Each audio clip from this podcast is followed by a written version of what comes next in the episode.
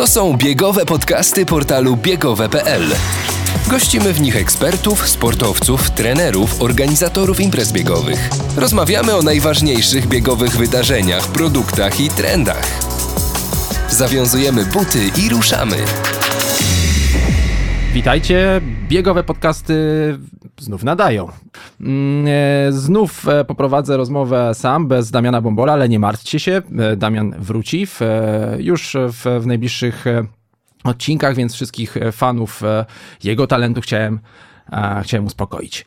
Jak chodzi o gościa e, 36 odcinka biegowych podcastów, to możecie znać go z mediów. Jako prezes i założyciel firmy Sport Management Polska często występuje w radiu, w telewizji, gdzie komentuje najważniejsze wydarzenia sportowe. To ekspert z zakresu marketingu i konsultingu sportowego, prywatnie niezwykle wszechstronny biegacz.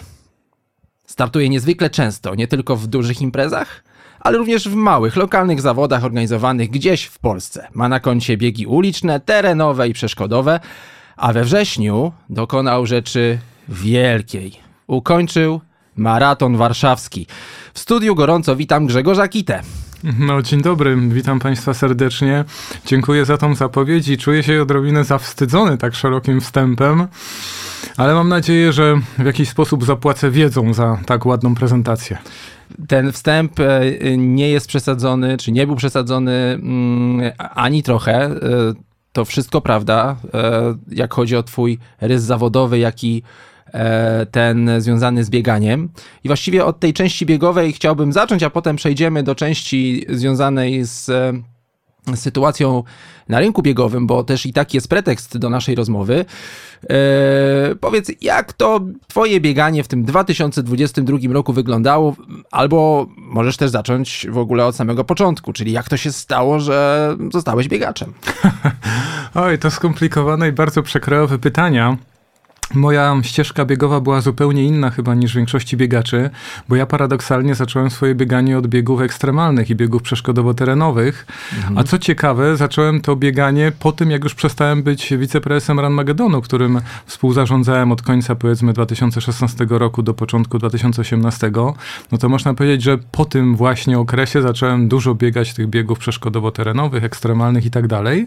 Natomiast zaledwie rok temu z hakiem zacząłem biegać biegi klasyczne i to bardziej pod kątem nawet e, bardziej pod kątem właściwie takich zainteresowań przygodowych, że tych biegów jest po prostu bardzo dużo, dzieją się w przeróżnych miejscach. Dzięki temu więcej zwiedzam, więcej widzę. Um, uczestniczę właśnie w tej kulturze lokalnej, w tej turystyce. Um, no i przede wszystkim buduję jednak też kondycję fizyczną, bo ja bardzo mocno właśnie być może też odwrotnie do wielu osób, ja bardzo mocno rozwinąłem bieganie w okresie pandemii.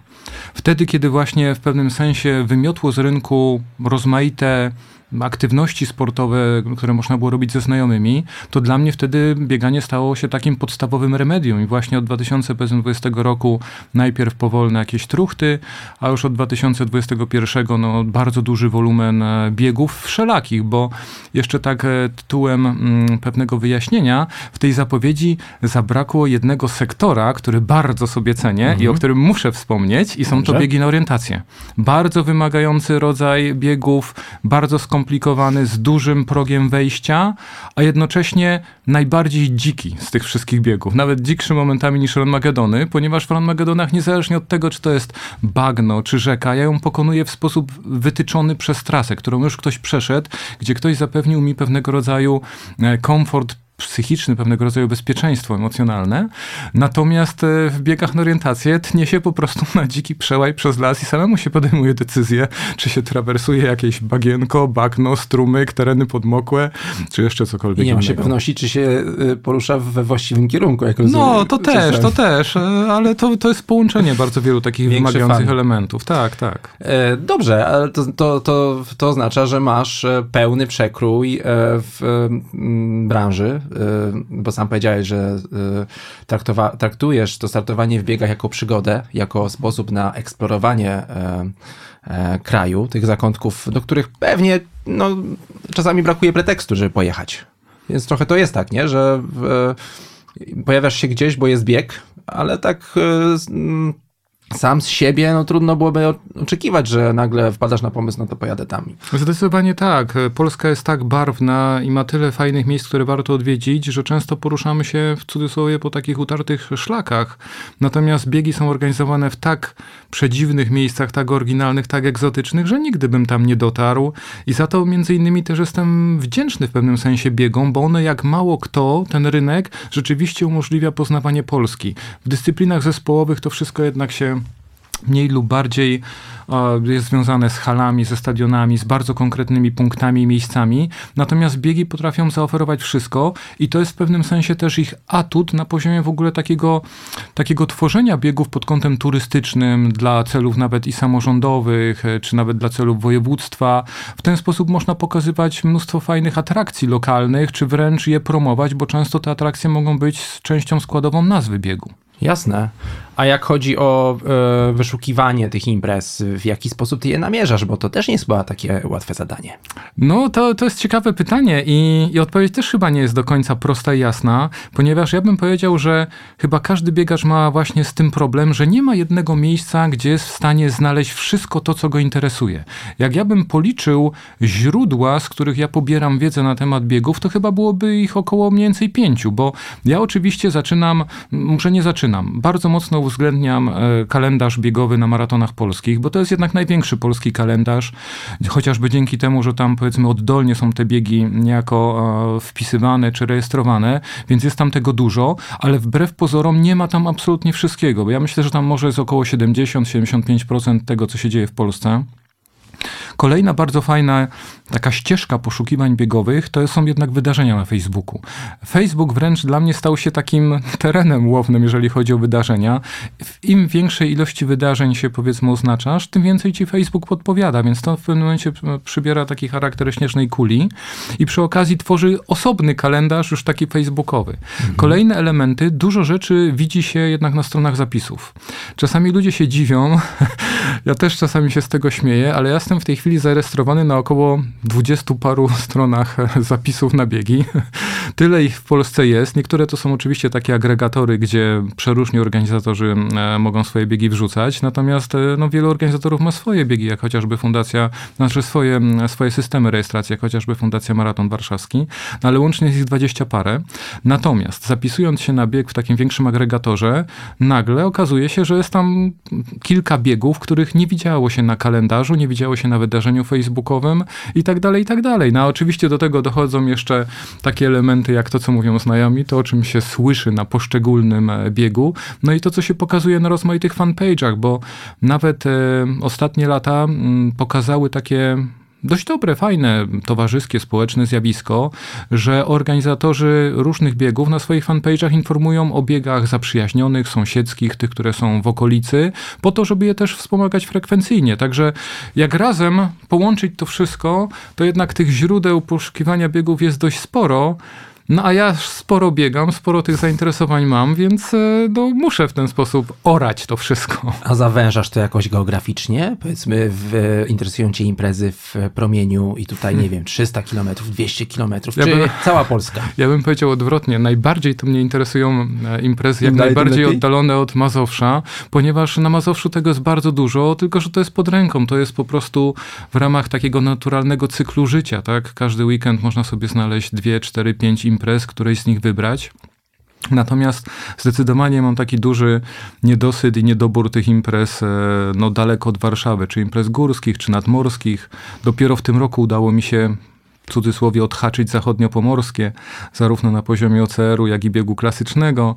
No i tak generalnie sobie przez tą Polskę wędruję. A masz taką mapkę i pineski wbijasz w miejsca, w których startowałeś? E, tak nie robię. Trochę to wynika ze ściany, która jest zasłana medalami, bo nie poświęciłem na medale mm, pojedynczego stojaka, tylko ścianę po prostu jedną, gdzie, która jest posegregowana na biegi ekstremalne i przeszkodowo-terenowe. Osobno są biegi powiedzmy klasyczne, a osobno jeszcze biegi górskie, traile i wszelkiego rodzaju ciekawostki, począwszy od duatlonów i tego typu rzeczy, a skończywszy na biegach na orientację. Natomiast e, no, muszę się przyznać szczerze i uczciwie do tego, że prowadzę Excela. po każdym biegu sobie wpisuję ten bieg i dzięki temu po pierwsze wiem, gdzie biegłem, jak się nazywał, jaki to był kilometraż i tak dalej. Uciekam od e, zapamiętywania tych liczb. Ile biegów jest kwartale, ile w półroczu, ile w roku, żeby to nie liczby mm, mnie goniły, tylko żeby moje zainteresowania w naturalny sposób tworzyły te liczby. Natomiast no, fakt faktem, że te liczby są spore i czasami ludzie są zaskoczeni, że tyle biegam, bo... No właśnie troszeczkę zabiłeś moje kolejne pytanie, bo chciałem e, cię zapytać, przynajmniej może jakiś e, posłużysz się jakimś rzędem liczb. No w ilu tych imprezach w 2022 roku brałeś udział? A, rzędem to już oczywiście o. mogę, bo mogę się pomylić co do sztuk. Mhm. No w tej chwili to jest około 64 mm, biegów w tym roku. Wow. I, I, na to się składa powiedzmy około 37 biegów klasycznych, przy czym ja e, jako klasyczny bieg, ze względu na swoje zainteresowania, to mm, uznaję bieg, gdzie biegnie się w sposób ciągły, po prostu. E, czyli tutaj może być i górski, i trial, i asfaltowy i tak dalej. Natomiast, czyli powiedzmy tam 37, 38 8 tych klasycznych, do tego około 11 ekstremalnych typu Run Magedon, no i około 13 typu mm, biegi na orientację, rajdy na orientację, marszobiegi na orientację. To jest już specyficzna sprawa, bo w biegach na orientację a w naturalny sposób nie biega się w sposób ciągły, bo trzeba się ciągle odszukiwać na mapie, wyznaczać azymuty, zastanawiać się, co zrobić dalej. Y, no to jak wygląda top e, tej listy, jak chodzi o imprezy? Y, która, które z tych imprez tak najlepiej zapamiętałeś, największe wrażenie na tobie wywarły? Y, jakbyś miał wskazać, nie wiem, trzy takie najlepsze imprezy twoim zdaniem w 2022 roku? To jest skomplikowane pytanie. No, przy 64 tej... imprezach. Ja wiem, że to ilości. nie jest mhm. wcale łatwe. Ja bym ale... powiedział, że tutaj to spektrum jest zależne od bardzo wielu rzeczy. Od tego, jak atrakcyjne było miejsce, w które dotarłem, jak atrakcyjny był teren, przez który biegłem e, jaki poziom zmęczenia wygenerował dany bieg. Ja bym właściwie musiał to posegregować na poszczególne sektory tych biegów, czyli w tych biegach powiedzmy klasycznych, to na pewno jakoś bardzo mile wspominam półmaraton wiązowski w tym roku, bo on otwierał sezon. To był pierwszy właściwie taki półmaraton po erze pandemiczno-lockdownowej i czuło się, że w pewnym sensie nadchodzi jakieś nowe. Nie? Jeżeli chodzi o te biegi, no nadal klasyczne, ale bardziej trail, trailowe czy zahaczające minimalnie ultra, to na pewno strasznie mnie zmęczył i zaorał nadburzański biegłosia. To było nad Bugiem w Włochowie.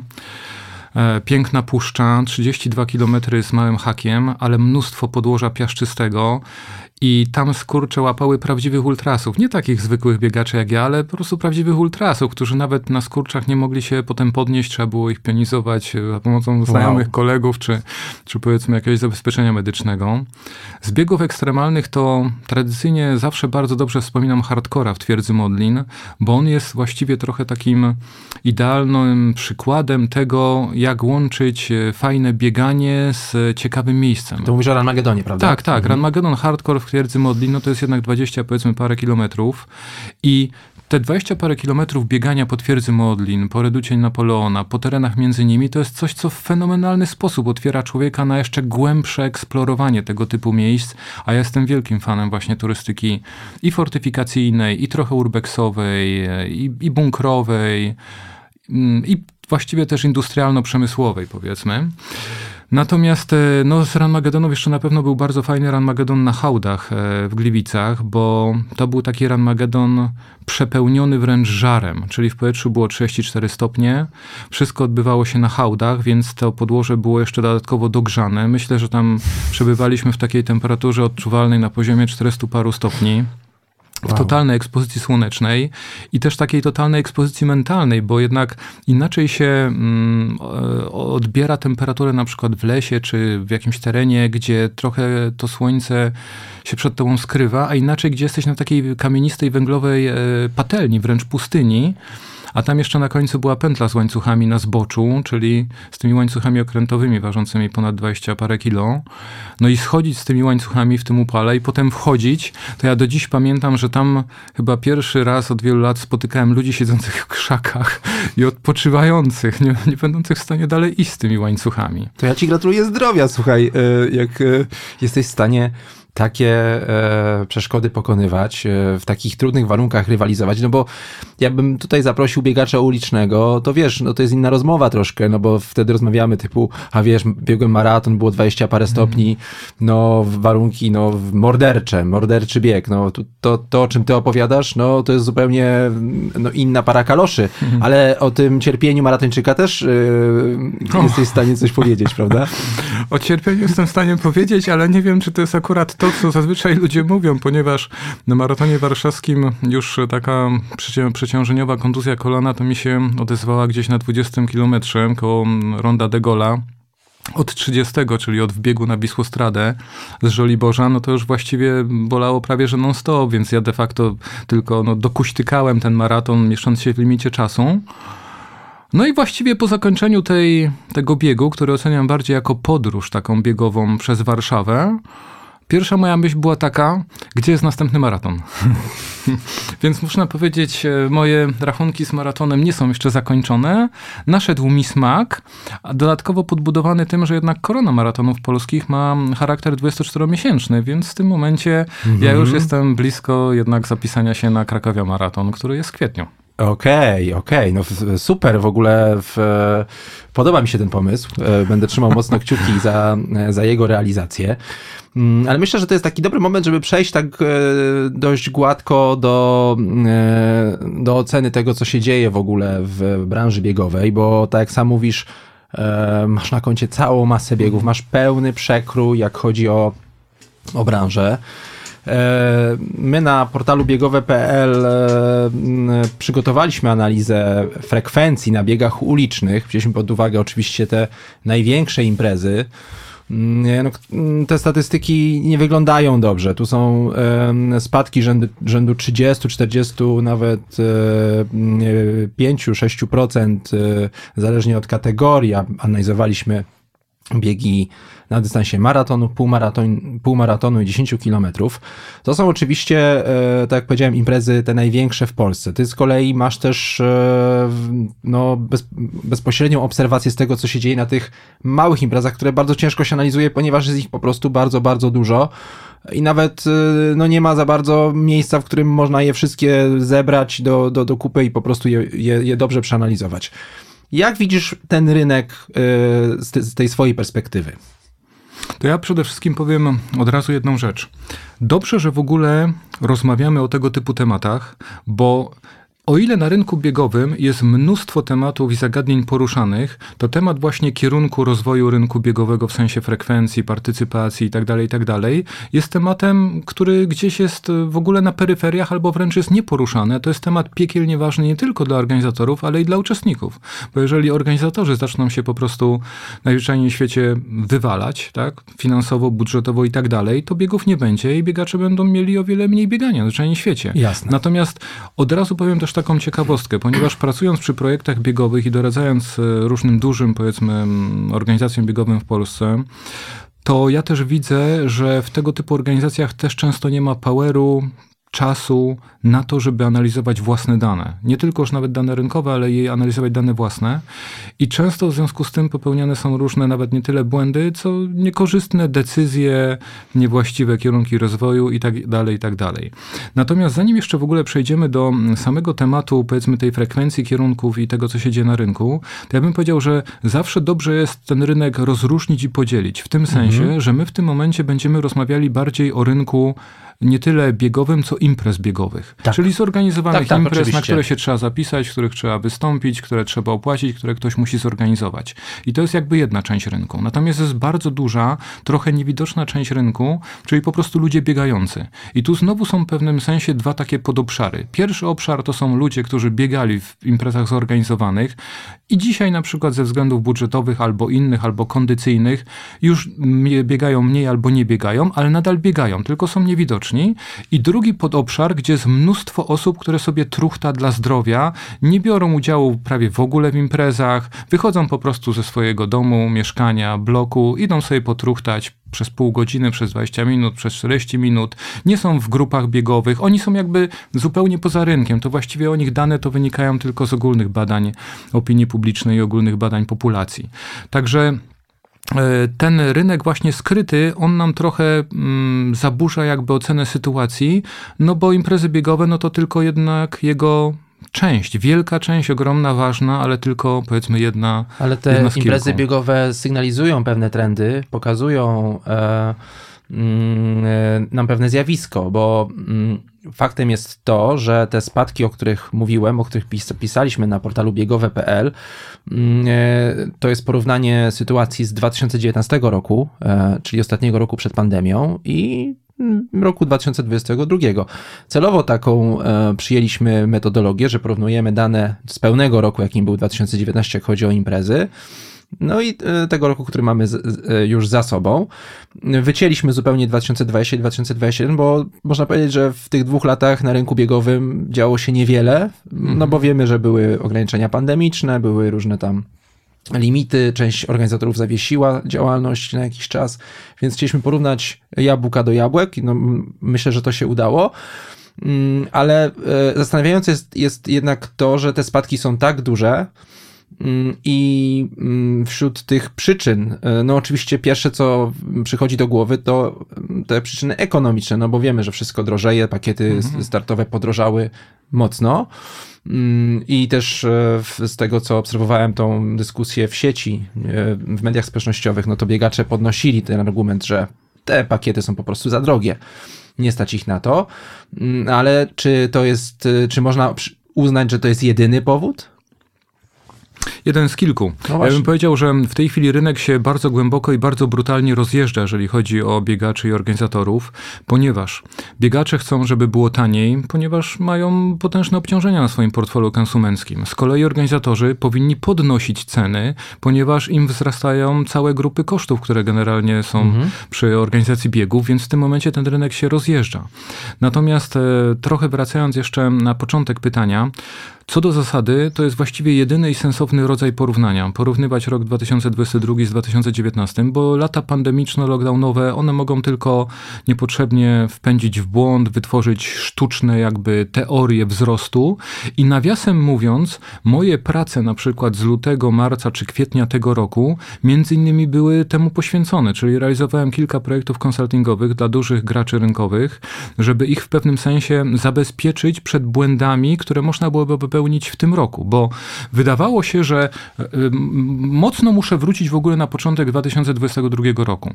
Bardzo wielu organizatorom wydawało się, że w momencie, kiedy znikają ograniczenia formalne, te najgorsze, czyli lockdowny, e, zagadnienia pandemiczne mhm, tak. i tak dalej, i tak dalej, to będzie to taki, można powiedzieć, triumfalny, gwałtowny powrót do czasów sprzed pandemii i wielu organizatorów zaczynało ponosić pewne nakłady takie inwestycyjne czy quasi-inwestycyjne, które mogłyby ich wpędzić wpędzić w gigantyczne kłopoty. Ja wtedy właśnie zacząłem mocno ten rynek analizować, starając się przewidzieć rozwój sytuacji i moje wnioski były po prostu najzwyczajniej w świecie negatywne. To, co dzisiaj widzimy, to tak naprawdę jest w pełni zgodne z tym, co właśnie tworzyłem w tych takich analizach strategicznych koło lutego, koło, koło marca, bo ja po pierwsze tak, już wtedy widziałem, że na budżetach konsumentów bardzo mocno będą się odciskały te wzrosty cen. Wtedy mieliśmy do czynienia nie z szeroko rozumianą inflacją, ale już mocno jechały w górę ceny gazu, ceny energii. To już było widać. Za chwilę wojna na Ukrainie i bardzo radykalny wzrost cen paliw. E, to Potem dołożyło się jeszcze wzrosty, mm, powiedzmy, stóp procentowych, czyli radykalne podniesienie rat kredytów. I to jest chyba pierwszy raz w ostatnim ćwierćwieczu sytuacja, kiedy na indywidualny portfel konsumenta jednocześnie w sposób tak mocno widoczny, tak mocno bezpośredni odbijałyby się tego typu elementy. Bo jeżeli czasami się mówi o inflacji, to często ona jest takim pojęciem trochę teoretycznym. Niby jest, mhm. ale człowiek tego nie widzi. Natomiast jeżeli pod koniec miesiąca przychodzi mu wysoki rachunek za gaz i za elektryczność, elektryczność, jeżeli widzi dużą ratę kredytową, jeżeli za paliwo płaci o te 30 czy 50% więcej, to na nim wszystkim to się odciska, a to był początek roku. Wtedy jeszcze ta inflacja taka konsumencko-żywnościowa jeszcze nie, nie, nie była aż tak mocno widoczna. Także to był taki element, który już wzbudził moje zaniepokojenie i na podstawie tego, tych elementów zacząłem wyznaczać pewne trendy.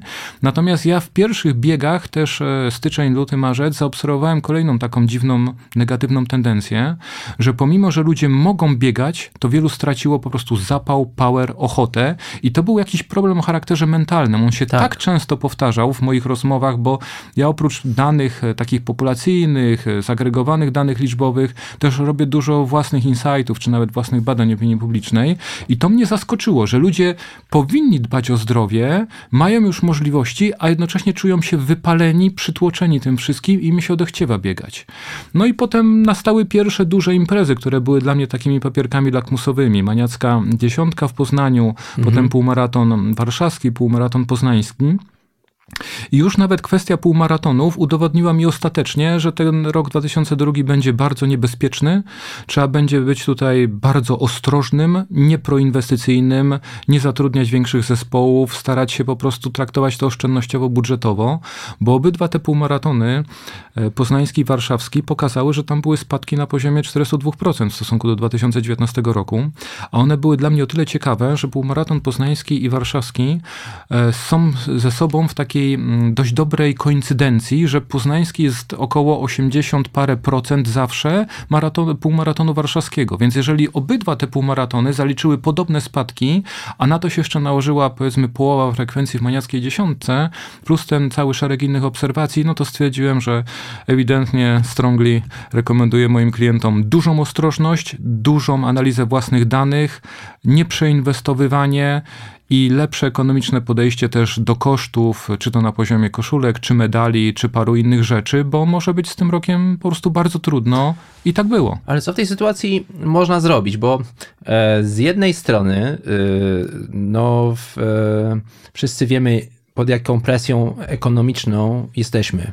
Wszyscy. Każdy, Teraz jeszcze większą nawiasem Każdy mówiąc. z nas y, ma swoje wydatki i każdy wie, że one rosną i to w takim gwałtownym, lawinowym tempie.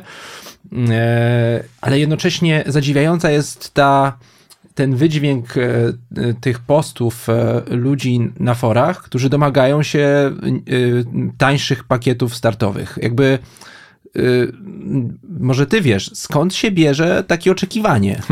Ja bym to inaczej generalnie scharakteryzował. Ja bym powiedział w ten sposób, że każdy organizator biegu podchodzi do swojego wydarzenia w sposób jednostkowy. Natomiast biegacze podchodzą do swojego portfolio biegów w sposób masowy. Jeżeli ja na przykład byłbym organizatorem biegu i chciał go zorganizować, ja muszę sobie wybudżetować tą cenę uczestnictwa. Ona może być 70 zł, 50, może być 100, ale musi pochodzić z jakiejś kalkulacji ekonomicznej. I gdyby w ogóle cofnąć się o krok i usłyszeć, że za jakiś konkretny bieg na dystansie na przykład 10 km płaci się 60 zł, to ktoś spoza środowiska biegowego uznałby, że to jest strasznie niska cena. Natomiast jeżeli biegacz chce w miesiącu pobiec cztery biegi, takie zorganizowane, mhm. albo biegać po prostu w każdą sobotę i niedzielę, czyli pobiec 8, to jemu nagle robi się wolumen. On patrzy na skalę biegu, na ceny w sposób taki zbiorczy, tak? A każdy organizator patrzy indywidualnie i nawiasem mówiąc, to pewnie zabrzmi dość tak obrazoburczo, ale z mojego punktu widzenia te biegi w Polsce są po prostu tanie, według mnie.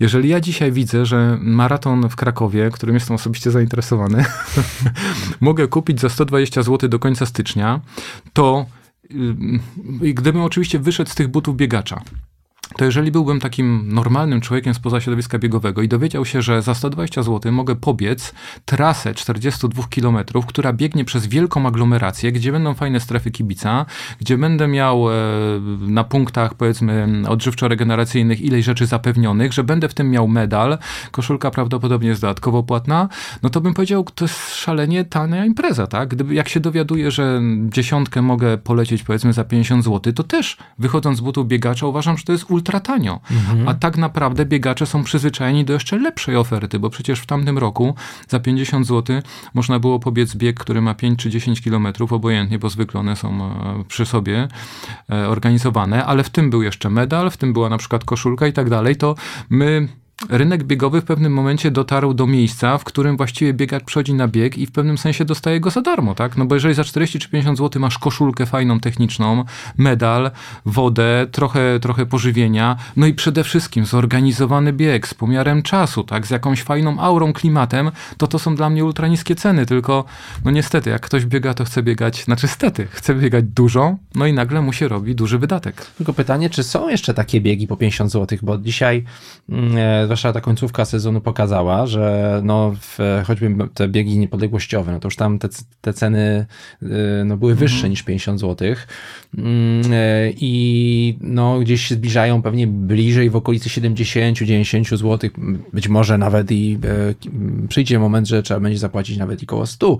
Natomiast chciałem cię zapytać o jedną rzecz, ponieważ ty y, startujesz zarówno, czy startować w tym roku, zarówno w tych dużych biegach, jak i mniejszych biegach, to chciałbym, żebyś się do tego odniósł, jak chodzi o ceny, bo e, widzę dużo komentarzy, dużo opinii e, biegaczy, że no te lokalne biegi to tam za 20 zł e, jest e, bieg e, i z poczęstunkiem, i z bigosem, czy tam z czymś tam na mecie i w ogóle, że super atmosfera i, i jakby to stawiają w kontrze do tych imprez e, dużych. No oczywiście w, mnie to od razu, to co mnie uderza i razi, to to, że w, no, jeżeli jest taka lokalna impreza w małym miasteczku, gdzie są trzy ulice na krzyż i w, no, organizacja nie jest jakimś mm -hmm. dużym wyzwaniem, no to w Warszawie, jeżeli mówimy już o maratonie, no to blokujemy pół stolicy tego kraju, e, co automatycznie wiąże się z pewnymi kosztami, które trzeba po prostu ponieść, z czego może również wynikać cena pakietu, ale konkludując i jakby chciałem, żeby to pytanie wybrzmiało, czy faktycznie te imprezy, te lokalne, e, gdzieś w Polsce organizowane, one są faktycznie takie tanie, jak e, czytam na forach? To jest bardzo różnie. Na pewno nie można się poddać takiemu dyktatowi informacyjnemu, że Polska jest przepełniona biegami po 20 czy 30 zł, gdzie jest fenomenalna atmosfera itp. itd., ponieważ o ile bieg może być fajny, to on może mieć na przykład e, miasteczko skrajnie ubogie, albo wręcz go może nie być. Ja nawet jak patrzę teraz przez pryzmat ostatnich miesięcy, to jest coraz więcej biegów, w których miasteczko składa się właściwie z bramy startowej. No więc w tym momencie, niezależnie od tego, że to jest super fajne i klimatyczne, klimatyczne, to nie można mówić o tym, że to jest ani wielka impreza sportowa. Jest to po prostu fajny bieg, fajna trasa, głównie poprowadzona właśnie jakimś odcinkiem leśnym, nie wymagająca dodatkowych kosztów ulicznych i tak dalej. Pytanie jest bardzo szerokie, więc ja powiem też w ten sposób. Nadal jest bardzo dużo biegów po 40, po 50 zł, nawet taniej. W Jabłonnej biegłem e, bodajże dwa miesiące temu biego Złote Jabłko, dziesiątka chyba za 20 zł. Tydzień temu biegłem bieg obrońców Modlina, dziesiątkę bodajże za 50 zł. Za 40 czy 44 zł co ja to biegłem ostatnio? Generalnie zapominam. A, bieg Olszynki Grochowskiej, dokładnie. On był przecież w ten weekend, to jest dziesiątka, ale tam też była piątka i tam była cena 40-44 zł. Nawiasem mówiąc, mam wrażenie, że to jest jeden z pewnego rodzaju takich trików na złe czasy. W tym sensie, że cena niższa jest 40, ktoś się zmieści ok, ale kolejny próg cenowy nie jest bardzo odległy od tego pierwszego. Ten pierwszy ma tylko taki charakter pseudomotywacyjny, pseudobodźcowy. Mhm. Już nie taki tak jak kiedyś, że te progi były bardzo od siebie oddalone, że te ceny kroczące rzeczywiście były bardzo istotne. No, więc generalnie tych biegów jest sporo, natomiast no, bieg taki uliczny w, w dużym mieście, który wymaga rzeczywiście dużych zabezpieczeń, no musi być ewidentnie droższy i, i od tego nie ma generalnie odejścia. No, nawet jeżeli pakiet startowy będzie ubogi, no to same koszty organizacji biegu są przecież tak duże, że nie, że nie można tego inaczej zrobić. Natomiast fakt faktem, że ja w tym roku zauważyłem w ogóle takie ciekawe zjawisko, że o ile dawniej taką średnią ceną piątek czy dziesiątek były powiedzmy te okolice 50 zł, to ten rok próbował się podnieść na 60 na 70 zł, natomiast nadal bardzo dużo biegów zostało na tym poziomie 50 zł i niższych, bo wiedzą, że biegacze najzwyczajniej w świecie by nie przyszli. Nadal się też pojawiają, nawiasem mówiąc, biegi darmowe, bo ja na przykład teraz będę chyba w niedzielę biegł bieg z Mikołajem w Lesie Kabackim, to jest bieg miejski, samorządowy i on jest kompletnie bezpłatny, tak? Ale to, to, jest, to jest w ogóle też ciekawostka, że sporo biegów bezpłatnych ma problem z zapełnieniem swojej listy, więc to już w ogóle w tej chwili jest e, no takie pomieszanie z poplątaniem. No rynek jest e, w bardzo przedziwnej, e, bardzo przedziwnej Ale dobrze, fazie. Że, że wspomniałeś o tym biegu w, w Lesie Kabackim. E, sam powiedziałeś, że organizowany przez samorząd, bo może część naszych słuchaczy tego nie wie, ale ten rynek jak na początku e, starałeś się go tak, tak e, Podzielić. uporządkować, Mhm. podzielić, no to też można kolejny podział zaproponować, że znaczy po prostu e, stwierdzić, że organizatorzy dzie- dzielą się na tych komercyjnych, no, czyli tych, którzy zawodowo organizują biegi i z tego or, or, organizowania biegów się utrzymują. No i e, spora część organizatorów to są samorządy. Też. No i też jest jeszcze rola samorządów w finansowaniu działalności tych komercyjnych organizatorów. E, I e, chciałem Cię zapytać, no bo e, ta presja ekonomiczna dotyczy nas wszystkich, którzy żyją w tym kraju, ale również samorządów. Tam też nie jest kolorowo. Ceny energii no, demolują budżety gmin. Coś mi się wydaje, że ten sport, e, jak przyjdzie co do czego, no nie będzie chyba wysoko na liście priorytetów. No to prawda, ja bym nawet jeszcze trochę cofnął się do tego uporządkowania rynku, bo nawet jak pytałeś o ceny, to mamy jeszcze jedną rzecz bardzo charakterystyczną, że rynek musimy podzielić na organizatorów profesjonalnych, którzy, dla których to jest zawód, dla których nie tylko to jest pasja, ale też i po prostu racja bytu, tak? Ich własna ekonomia, oni się z tego muszą utrzymać, nie tylko muszą zrobić bardzo fajny bieg, ale i muszą na nim zarobić. Natomiast jest duża część rynku biegowego, gdzie biegi są organizowane przez lokalne grupy biegowe, najczęściej w świecie, które stały się bardzo aktywne i one z natury rzeczy nie są nastawione na dochodowość, one są nastawione na to, żeby w ogóle spiąć ten budżet albo nawet ponieść straty, ale zrobić coś, żeby zaprezentować własną grupę, własny region, pochwalić się właśnie jakimś biegiem lokalnym. I często te rzeczy są nieporównywalne, że ktoś wskazuje, że jakiś bieg był gdzieś tani, natomiast nie można go porównać z biegiem, który wymaga aż takich dużych nakładów ekonomicznych, gdzie organizator jest komercyjny i, i profesjonalny i fachowy. I to nie jest w ogóle zarzut. No, przecież nie możemy sobie wyobrazić rynku, na którym nie będzie organizatorów, którzy chcą zarabiać na biegach. Przecież to oni tak naprawdę rozwijają ten rynek, tworząc pewne standardy, tworząc pewną jakość, utrzymując przez lata pewną ciągłość biegową. Także tutaj tych elementów jest bardzo sporo, natomiast Kwestia samorządów, no to jest kwestia tego, jak bieg był zbudżetowany. Czy on ma się tylko po prostu spiąć na ledwo, ledwo, czy na nim trzeba zarobić. Na pewno tych pieniędzy z samorządów będzie radykalnie mniej. Nie wiemy o ile mniej, natomiast to będzie czuć i to będzie widać, tak?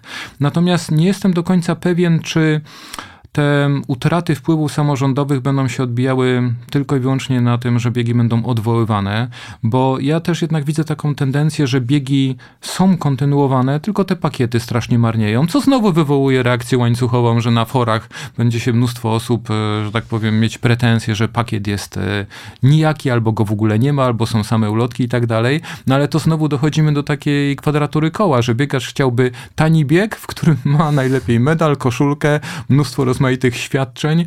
No to jest niestety już, w, szczególnie w tych czasach, jakiś rodzaj aberracji po prostu. Tylko faktycznie jest tak, że jeżeli e, e, samorządy będą cięły wydatki na sport i oberwie się biegom, no to e, ta mapa biegów w 2023 roku może być zupełnie inna, no bo część na tym finansowaniu po prostu od tego finansowania zależy. Y, Są już imprezy takie jak maraton we Wrocławiu, które po prostu się nie odbywają, bo organizatorem jest miasto i miasto mówi, nie, nie robimy, nie wiem, nie mamy pieniędzy, tak? Wydajemy je- te pieniądze na coś innego. E, Dodatkowo jeszcze e, e, chciałbym tak zwrócić uwagę, że dwa największe polskie maratony, czyli maraton warszawski i Poznań Maraton, są bez sponsorów tytula, tytularnych. I teraz pytanie do ciebie jako eksperta marketingu sportowego. To w, e, nie wiem, jest problem z produktem, e, z, z biegiem, z marką biegu, czy, z, czy, czy po prostu mm, e, sponsorzy nie są zainteresowani wspieraniem takiego, e, takiego sportu jak, jak, jak maraton, jak bieganie maratońskie? Hmm, to chyba najtrudniejsze pyt- e, pytanie z tych, które dotychczas e, właściwie postawiłeś, bo to jest rzeczywiście dziwna sprawa, że niektóre wielkie imprezy biegowe nie mają sponsorów tytularnych albo sponsorów po prostu głównych i trudno jest mi to wytłumaczyć, bo ja bym nawet trochę teraz e, przeszedł e, w inną formę odpowiedzi na to pytanie. O tyle, o ile rzeczywiście te wpływy samorządowe mogą maleć, to ja mam odczucie, że korporacje, niezależnie od cięcia niektórych budżetów, i tak będą musiały wydawać pewien konkretny wolumen pieniądza, w tym również na, na marketing sportowy. I mam wrażenie, że więcej od tych korporacji i od kampanii marketingowych można byłoby oczekiwać, niż one w tej chwili dają. Natomiast pytanie, dlaczego wielkie biegi nadal nie mają tych sponsorów, to jest e, naprawdę za trudne pytanie i chyba nie do końca też e, chciałbym odpowiadać na nie mm, w sposób taki publiczny. Natomiast e, jest jeszcze jeden problem w, w, w tym wszystkim. No jeżeli faktycznie te frekwencje tak radykalnie spadają, no to znowu mamy do czynienia z kolejną kwadraturą koła, że każdy organizator może się pochwalić mniejszymi liczbami. Y, ten cały rok 2022 to właściwie moglibyśmy podsumować w ten sposób, że zniknął, zniknęła jedna trzecia rynku albo dwie piąte rynku, no bo te spadki są w takich proporcjach mniej więcej od 30 mhm. do 45%. I to niezależnie od dystansu, niezależnie od regionu, te liczby się mniej lub bardziej stale powtarzają. 35%, 42%, 38%, więc to jest radykalne zaniknięcie e, tych osobouczestnic e, biegowych i to też ma wpływ na sponsoring, no bo o wiele mniejsze liczby można pokazać potencjalnym sponsorom. Natomiast mówię, mniej bym się chyba martwił o sponsorów zainteresowanych bieganiem, niż jednak o to, że samorządy utną bardzo dużą część tej gałęzi. Ale wpływ na, na to, jak wielu uczestników ma impreza biegowa, e, bardzo duży wpływ ma komunikacja.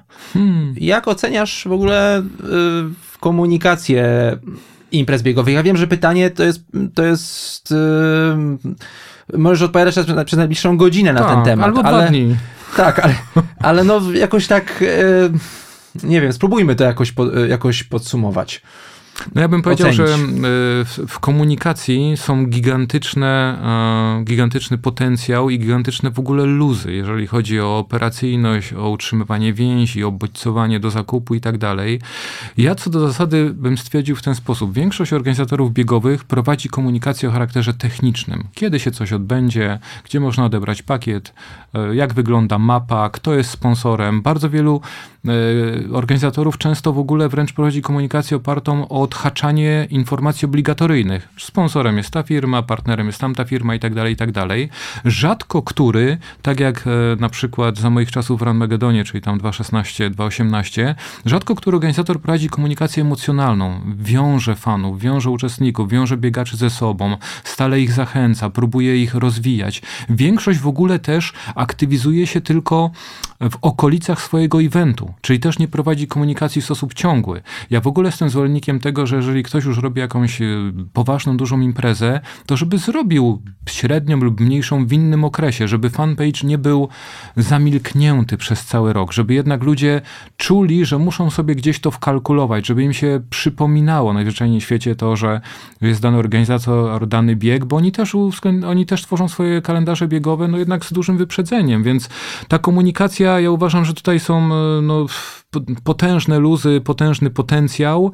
Natomiast e, ja w tej chwili odpowiedziałem na temat tylko tych organizatorów, którzy w ogóle robią jakąś komunikację. A ja mam mnóstwo przykładów biegów, które w ogóle nie robią żadnej komunikacji i wręcz odbywają się w sposób tajny. Informacje o nich trzeba szukać na stronie danego urzędu gminy. Podziemie biegowe. Tak. I, I ja mógłbym takich przykładów wymieniać, tylko musiałbym pewnie sięgnąć do swojego kalendarza biegowego i zobaczyć, gdzie biegłem, jak to wyglądało, albo skąd go, że tak powiem, wykopałem z podziemi najzwyczajniej w świecie. E, troszkę zdradzę e, naszej redakcyjnej kuchni, ale w, e, pracujemy nad tekstem, w którym przyjrzymy się troszkę struktur, strukturze wiekowej uczestników i a przepraszam Marcin, ja bym jeszcze jedną mhm. rzecz a propos poprzedniego pytania, bo jak już tak wchodzimy w komunikację i chciałbym się rozkręcić i mówić o tym dwa dni, to jednak jeszcze bym powiedział, że niezależnie od całej jakości ogólnej komunikacji, to mnie szczególnie bolą takie elementy, że bardzo wiele, wielu organizatorów zabagnia tak kluczowe elementy komunikacyjne, tak ważne dla biegacza, jak chociażby marketing medalowy. Medal jest dla bardzo wielu biegaczy jednym z najbardziej istotnych mhm. bodźców do tego, żeby wybrać ten, a nie inny bieg. Oczywiście liczy się marka, pora, ilość biegów, w których uczestniczą, ale medal ma często fundamentalne znaczenie. Ja uważam, że na przykład ten rekord biegowy z Poznania, jeszcze sprzed pandemii, z biegu niepodległości, nie wystąpiłby, gdyby nie wręcz ogólnopolska fascynacja tamtejszym ówczesnym medalem. Także medal ma olbrzymie znaczenie. Natomiast ja spotykam wiele biegów, które medalem się chwalą na dwa dni przed imprezą, na tydzień przed imprezą. Nie wtedy, kiedy się buduje frekwencję, miesiąc, dwa wcześniej, tylko albo robią to za późno, albo wręcz robią to w sposób jakiś taki chałupniczy, po macoszemu. Medal się pokazuje na fanpage'u przypadkowo, a nie jako część nie tylko mm, przemyślanej komunikacji, ale też nastawionej na epatowanie tym medalem, pokazanie go w ładny sposób, zachęcenie, bo przecież samo przedstawienie medalu może dużo punktów zabrać, może dużo punktów dodać, tak? Pokazanie go w jakiś ładny sposób, z fajnymi światłocieniami. Ja już nie mówię o samym medalu w sobie, czyli jak go powiedzmy projektant e, wytworzył, bo to też ma ogromne znaczenie. Dlatego ja często używam określenia marketing medalowy, ale często przecież występuje też zjawisko, że mapa jest źle ograna. E, jest parę takich elementów, które w bardzo bodźcowy sposób mogą zachęcić biegacza do pojawienia się, a organizatorzy traktują to na zasadzie odhaczenia tej komunikacji, tej informacji. Pełna zgoda, bo faktycznie wskazałeś na, na ten przykład y, Poznania i tego rekordu z 2018 roku e, w biegu niepodległości. E, gdzie padł rekord frekwencji w ogóle w historii e, w dyscypliny, ale też i ten e, półmaraton w Gdyni, który się oczywiście tak, w tym tak, wydaniu masowym się mhm. nie, nie, nie odbył, ale na pewno ten medal z kompasem zrobił swoją robotę. Tak, zrobił wrażenie. Ale chciałem tylko wrócić do tego, do tego mm, o, czym, o czym zaczynałem mówić, czyli o tym, że pracujemy nad tekstem, w którym przyjrzymy się tej strukturze mhm. wiekowej uczestników. Już z takich pierwszych analiz wynika, że starzeje nam się e, ta społeczność uczestników imprez biegowych, mm, że jest problem z dotarciem do, do tych młodych biegaczy, żeby pokazać im no, że to jest atrakcyjna e, sprawa e, wziąć udział w takiej imprezie, e, zdobyć medal i że nie jest to obciach, że nie jest to impreza dla jakichś boomerów, no bo jeżeli mhm. w, to będzie szło w tym kierunku, w jakim, w jakim idzie, jeżeli się okaże, że większość te, tych uczestników to są 40-latkowie i, no i starsi, no to no, trudno ten taki nimb takiego no, brania udziału w czymś fajnym, czymś, w czymś ciekawym, czym można zaimponować choćby rówieśnikom, takim dwudziestolatkom. Więc co zrobić? W jaki sposób w ogóle dotrzeć do tych młodych ludzi? Ja bym powiedział, że to jeszcze nie jest w tej chwili problem. Mm bardzo głęboki, ale jest to zagrożenie dość mocno realne, bo pandemia i lockdowny wytworzyły taką dziurę rocznikową, że jednak dwa roczniki, no w cudzysłowie oczywiście, tak. zeszły z rynku, dwa nowe wkroczyły. Można powiedzieć, że od tych, od tych, o, oprócz tych dwóch nowych, które wkroczyły, to jeszcze są roczniki przylegające, 2019, 2022. Mówię o tych młodych biegaczach, którzy mogliby się tym zainteresować. I oni faktycznie będą postępowali chyba trochę w inny sposób, bo po pierwsze tak, oni odwykli od tego typu wysiłku fizycznego, do którego się trzeba zaadoptować. Bieganie to jest e, bardzo specyficzny i trudny i wymagający, mentalnie również wysiłek fizyczny, więc on e, jakby w pewnym sensie nie jest dla wszystkich. Natomiast ci młodzi muszą rzeczywiście to bardziej poczuć i tu trochę wracamy znowu do tej komunikacji, tak? No jeżeli biegi poszczególne mają komunikację o charakterze technicznym, o charakterze odtworzeniowym, a nie mają tej komunikacji takiej emocjonalnej, tworzącej więzi, tworzącej społeczność, tworzącej akcję wokół danego biegania. Trenuj z nami, spotkaj się z nami, w sobotę biegniemy tu, w niedzielę biegniemy tam, jesteśmy grupą, nie biegamy tylko dla biegania, ale biegamy po to, żeby czuć się lepiej razem, tak? No to to generalnie będzie nie występowało i ja jeszcze nie uważam, żeby to był wielki problem. Nadal ludzie będą wolną falą dopływali do tych biegów, natomiast absolutnie nie możemy zlekceważyć tego, że ludzie odwykli od biegania, odwykli od wysiłku fizycznego w ogóle również też,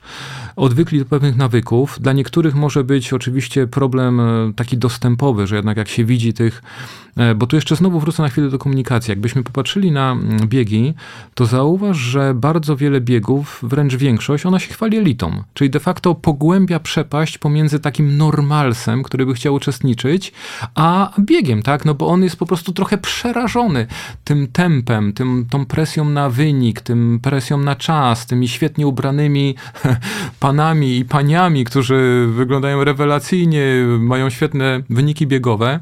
Ja wręcz nawet przy niektórych m, mm, takich moich projektach konsultingowych doradzałem to, żeby bardzo mocno akcentować w komunikacji, że jednak po jednej stronie jest ściana typu lita, ale po drugiej ścianie jest slow jogging. I na, jak mm -hmm. najwięcej mówić o tym slow joggingu, żeby ludziom dawać taką przestrzeń mentalną, że na pewno ktoś jeszcze za nimi będzie. I to będą właśnie ci slow joggerzy, tak? Którzy jest będą... więcej przede wszystkim, no bo elita, jak sama nazwa wskazuje, to jest tak. Wąska tak. grupa, a tutaj, a prawdziwy biznes, jak już patrzymy na to z punktu widzenia takiego komercyjnego, no to organizator jest zainteresowany, powinien być zainteresowany powiększaniem tej grupy tych normalsów, tych No tak, tak, tylko wiesz, nawet wśród normalsów jest dużo też osób, które będą truchtały, natomiast ja uważam, że fajnie jest pokazywać tą ścianę, że jest coś takiego jak slow jogging, gdzie oni będą biegli te, nie wiem, 8 minut na kilometr na przykład, ale dzięki temu wiele osób przestanie się wstydzić i będzie miało większą ochotę zauczestniczyć w tym biegu, a generalnie z punktu widzenia organizatora, no liczą się osoby uczestnictwa, więc e, mówię, ta presja na pokazywanie elity, na pokazywanie ich czasów, a nie pokazywanie na przykład masowości startu, masowości biegu.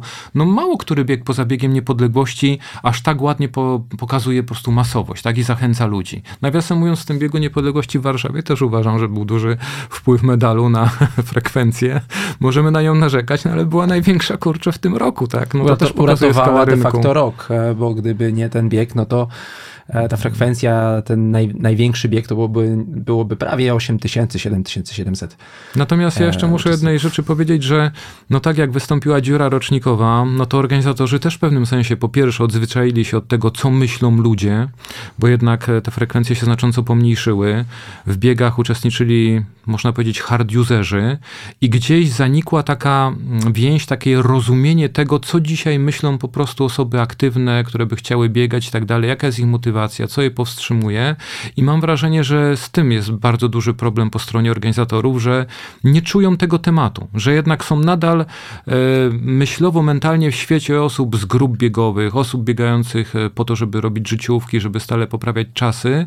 No a mówię, bez frekwencji no, nie będzie utrzymywania się, szczególnie w roku 2023, który będzie no jeszcze trudniejszy niż rok 2022. A po pandemii e, na start e, no wrócili też zupełnie inni biegacze, w sensie to ci, którzy uważają, że o, te tak, dwa lata tak. po prostu w, e, przez te dwa lata nic się nie zmieniło, po prostu są są w błędzie. Grzegorz, moglibyśmy tak A bardzo, tylko bardzo może długo... jedną rzecz powiem. E, pojawiły się też osoby jeszcze bardziej scyfryzowane i osoby, które mają jeszcze inne wymagania.